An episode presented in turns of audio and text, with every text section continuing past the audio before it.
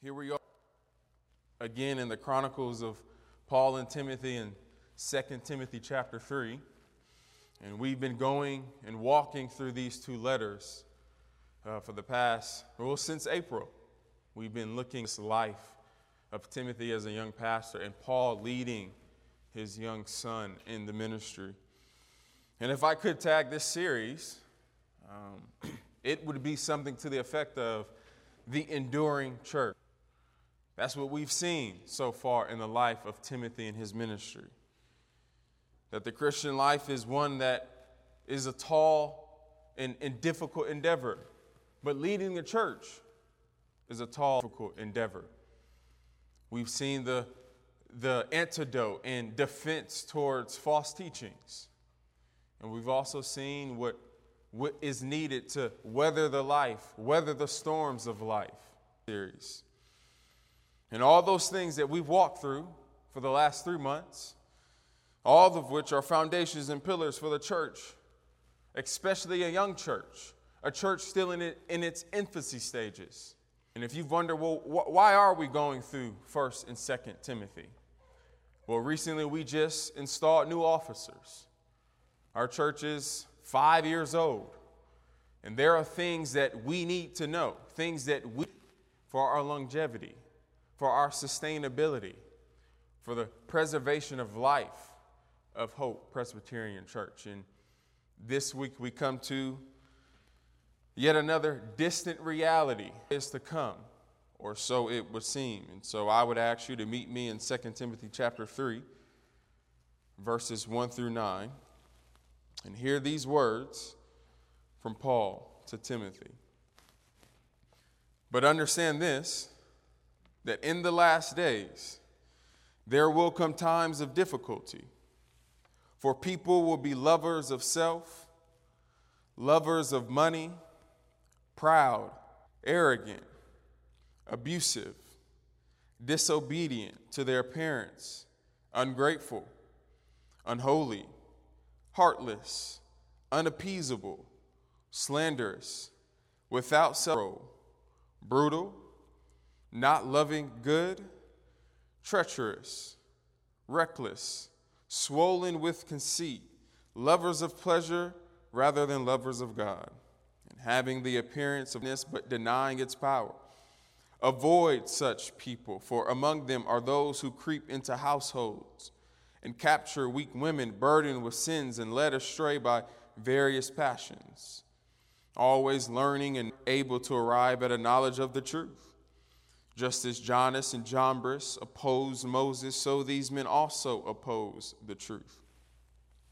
Men corrupted in mind and disqualified regarding the faith. But they will not get very far, for their folly will be plain to all, as was that of those two men. I would have preached for the next few moments thought in these last days. I want to tag the title of this sermon, In These Last Days. Let's pray. Our gracious Father in heaven, we thank you for your goodness and mercy towards us. Thank you for your Son, Jesus Christ. And Lord, we thank you for your Spirit. And as with that Spirit, we ask that you would uh, be in these next months that the preaching of your words would fall on fresh soil, that hearts would be stirred, that lives would be changed, but that you would be glorified the most.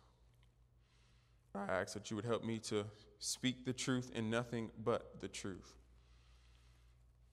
In Jesus' name we pray. Amen.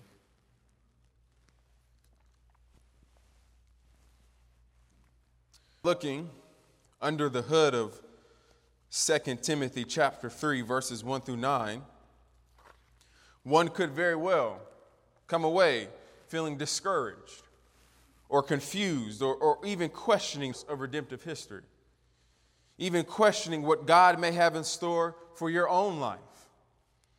The opening statement of our text caught me by surprise, as I'm sure it caught many of you the words of verse 1 like a kind of danger up ahead or buyer beware sign.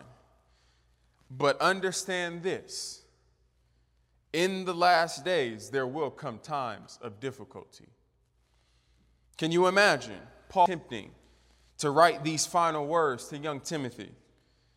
Sweat dripping from his face, physically and mentally exhausted from years of chains and beatings, on the brink of death due to his own of perilous difficulty, isolated and lonely as he urgently dips his pen in ink, hand shaking, eyes straining as he writes as quickly and precisely as he can, giving his most precious gifts of wisdom to young Timothy. Knowing his life and his discourse with Timothy is ending. These are the final two chapters of Paul's ministry and his life. You would Paul would give Timothy words of encouragement, words of uplifting. But no, he chooses instead to write about the end of the world and what that will entail leading up to it. Oh, but those words, they don't mean much to you, you young and healthy Americans. No, life has just gotten started for many of you. You have dreams of prosperity and times ahead. For some of you, this moment in time are, are your golden years, years you have dreamt since your kids have left, left your nest. And you don't have time to think about the end. And I would ask that Timothy was reading this portion of the letter and started thinking similar ideas. Timothy was young, and his moment in history had just begun. And here is Paul talking about the last days. The question that has to be answered from the text is why do we need to understand things about the end right now? What is Paul even referring to when he talks about these last days? But more than that, Paul's own stylistic writing of verse 1 feels rushed. It, you, you can sense and feel the, the hurriedness of Paul's words. Paul writes this initial clause, but understand this in the present active imperative, which means, brother, I need you to pick up what I'm putting down quick, fast, and in a hurry. There is something you got to know. The second half of verse 1 sets the stage for the rest of our time. And what was true for Timothy is still the case for you and me today. Church, it doesn't get any clearer or sobering for what life will be like for the Christian. There will come times of difficulty. When I was little, I had heard once that life is about storms. You are either in a storm, leaving a storm, or about to be in a storm. And there are many of you here who fit one of those scenarios. You came to church this morning looking for refuge, needing to hear that God is on your side. Maybe you're here this morning and you need the doctor of all doctors to heal storm, the wounds the storms have brought to your life. But I know there is someone here who, because of a storm, found themselves back in church. Because you remembered how God had got you through the last one. And even though out there is dark and it's wet and it's raining, you knew of a place that was dry and warm and full of light. Your soul needed oxygen and God carried you here. Is there anybody here that knows what I'm talking about? Can someone lift this because they know what God has done for them? Friends, this text is tailored to teach you and I that when life becomes bumpy and turbulent, when the world gets chaotic, when evil showing its face, you can trust that help is on the way. That's good news. Because of the, because of the redemptive, the glorious, and the suffering work of Jesus, evil in this should not be surprising. It shall not be welcome in your life. And evil will never win. That's it. What God is trying to communicate to us in these next few moments is just that that these last days will be hard. But do not worry, because you do have a God who is prepared for such days. So, what is the reader to make of these? Scholars have spilled much ink debating and writing and lecturing on this theologically loaded phrase Paul uses here in verse 1 and in other places in his writing. In the last days. Paul is referencing the already and not yet reality of God's kingdom. That is to say, what is waiting for the Christian in the future has made itself known in the here and now, but not in the fullest sense. I'm going somewhere, stick with me.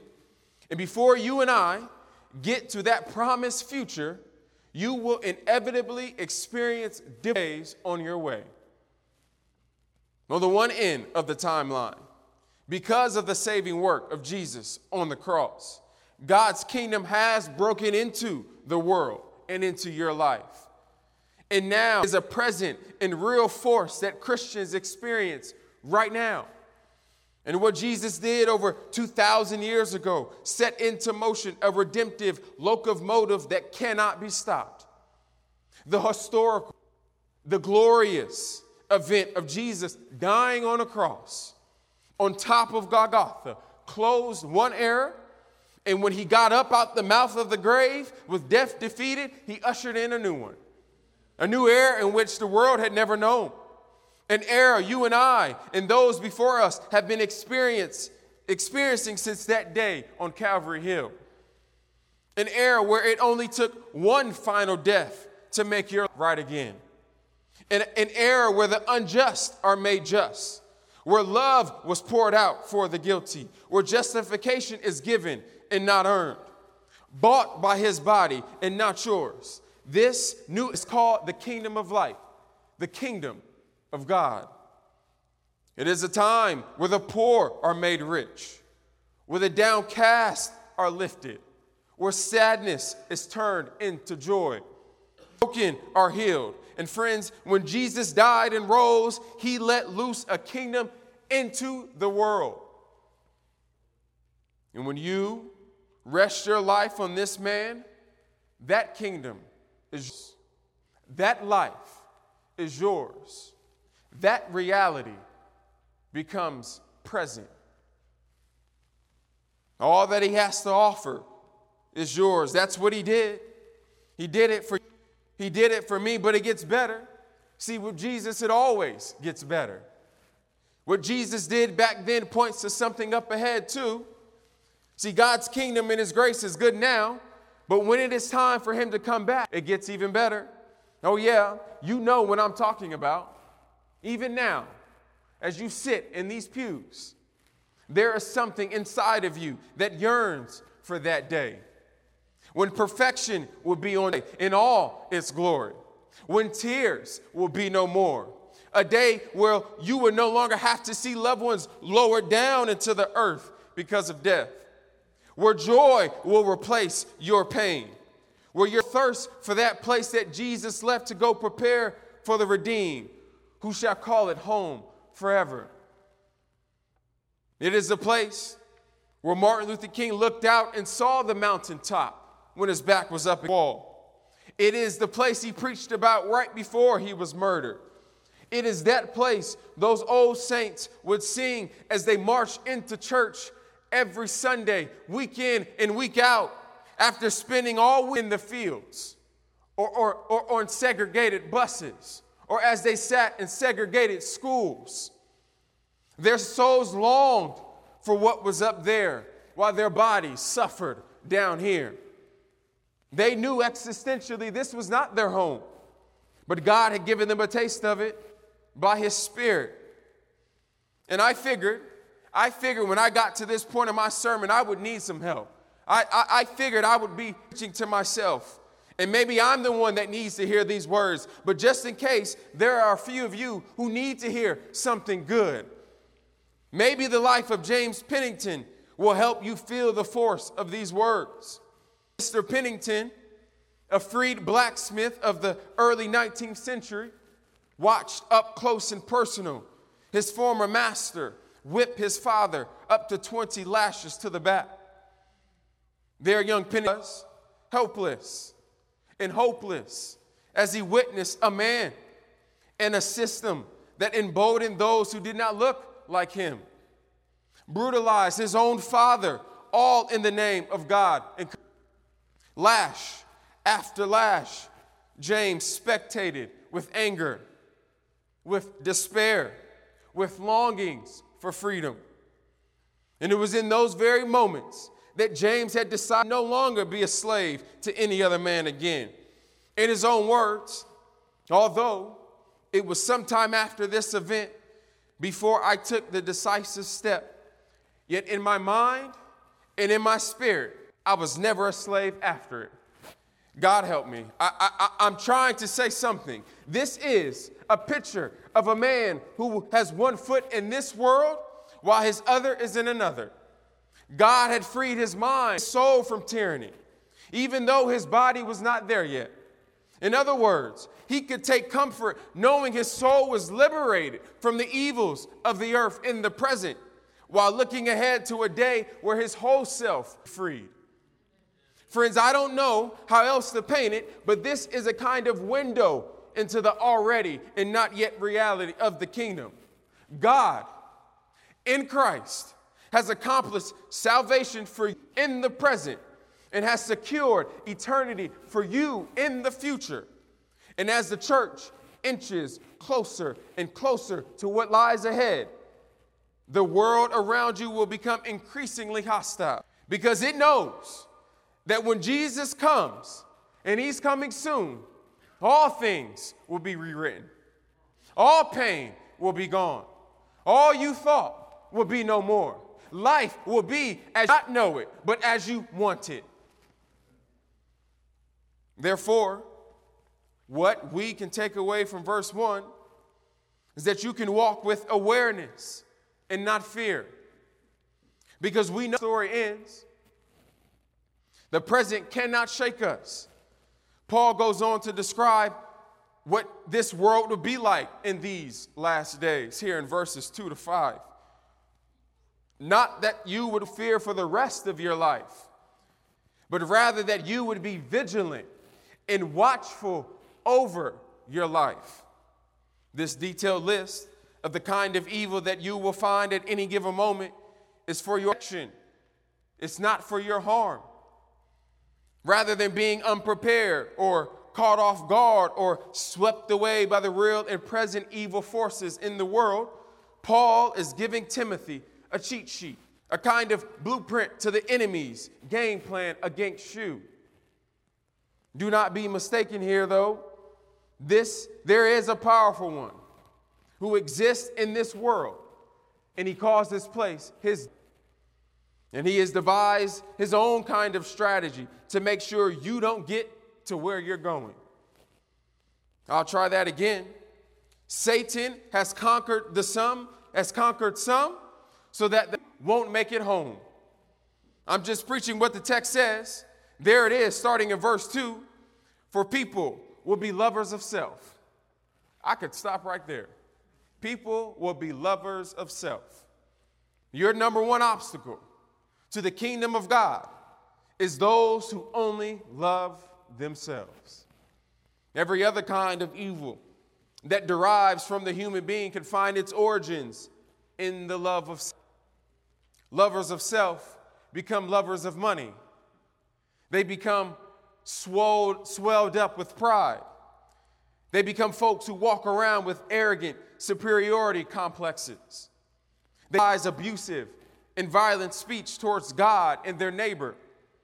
They become disrespectful and indifferent towards their parents.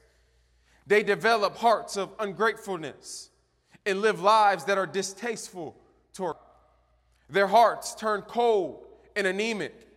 Relationships become broken, and they're unwilling to repent and become re- uh, reconciled.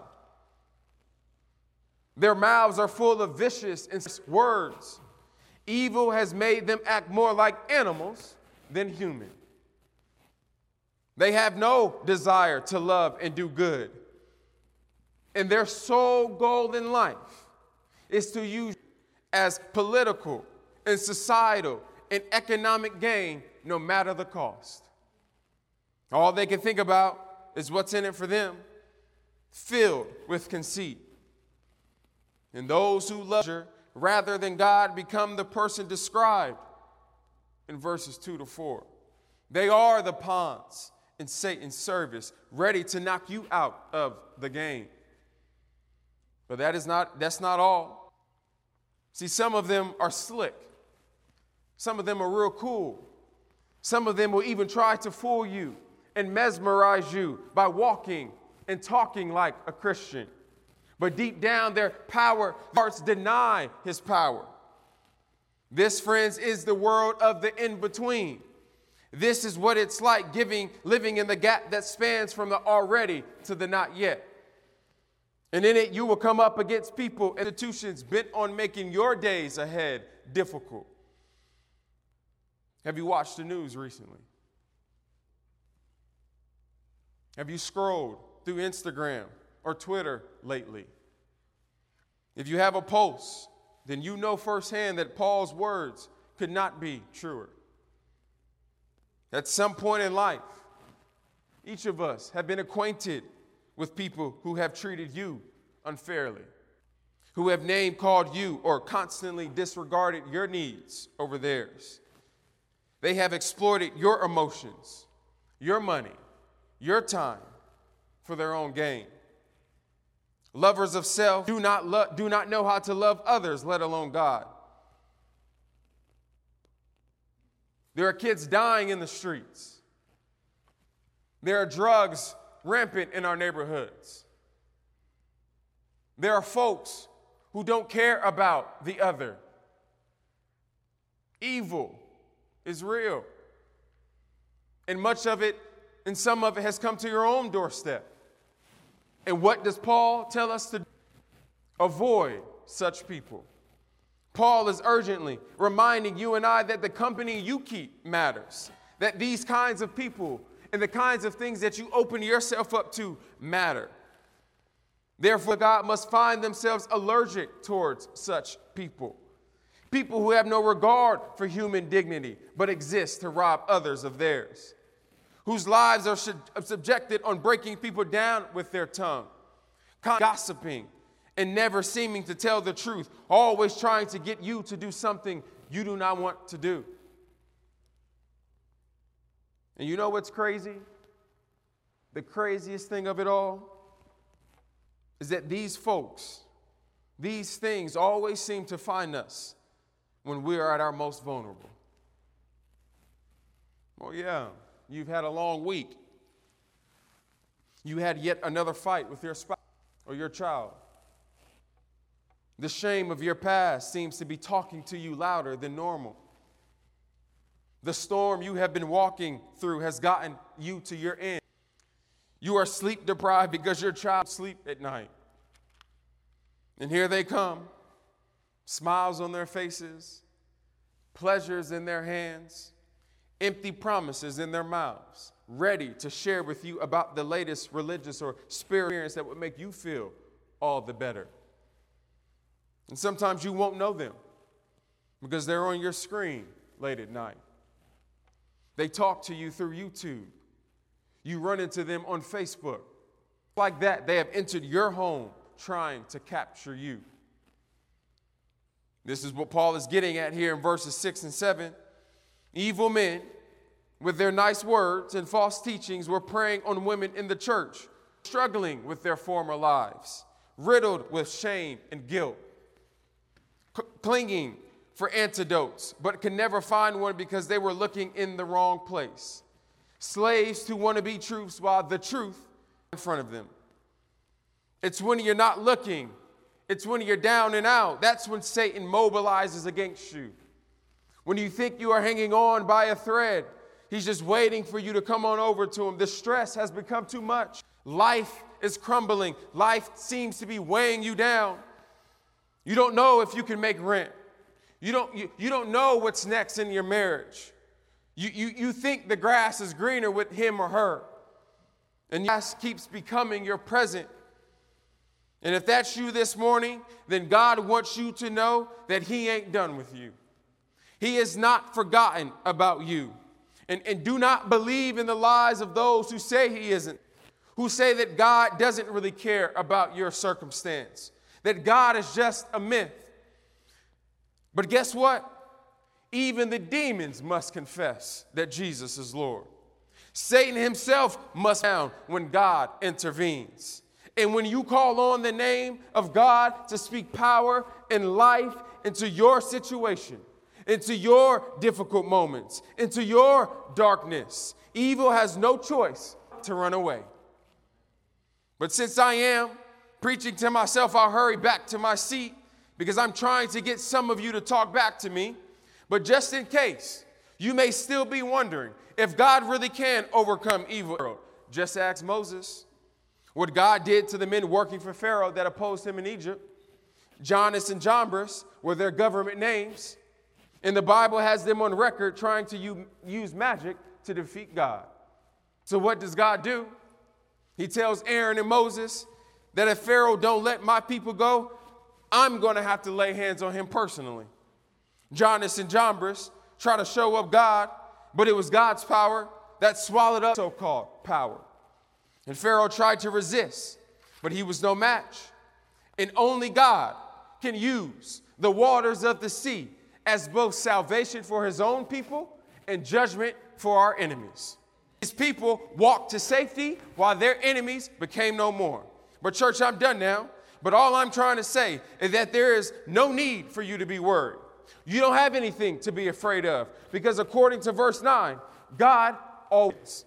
Moses knew victory as the great I am. Abraham knew victory as the promised seed. Joshua knew victory as the walls came tumbling down. And Esther knew victory as an edict that saved her people from genocide. The psalmist knew victory as a lamb and a lion. Solomon knew victory as all wisdom and all power. Isaiah knew victory as a shoot from the stump of Jesse. Ezekiel knew victory as a spinning of light that could be everywhere at all times. Jeremiah knew victory even though no one would listen. The minor prophets knew victory as justice rolling down through a messenger from God. I'm not done, but the disciples, Paul, Timothy, you and I know victory as a man named Jesus. The self proclaimed champion of God, the ruler of things, the name that reigns over every other name, and victory put on flesh, and he walked among us Victory came down and he talked with us. He cried with us. He healed us. Then high. I said he hung high on a cross for you and I. He took our evil in the world's evil and he nailed them to his hands. Then he nailed them to his feet. And three days later, he got up victoriously. Evil is no match. Evil is no match for a king like Jesus. And if you ever wonder if evil will get to you, the name of God, the power of God is on your side. Now, evil cannot win. Jesus always wins. Let's pray.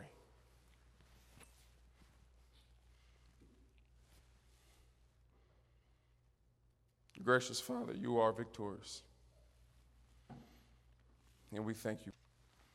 It may not seem like we have won, it may not feel like you will win.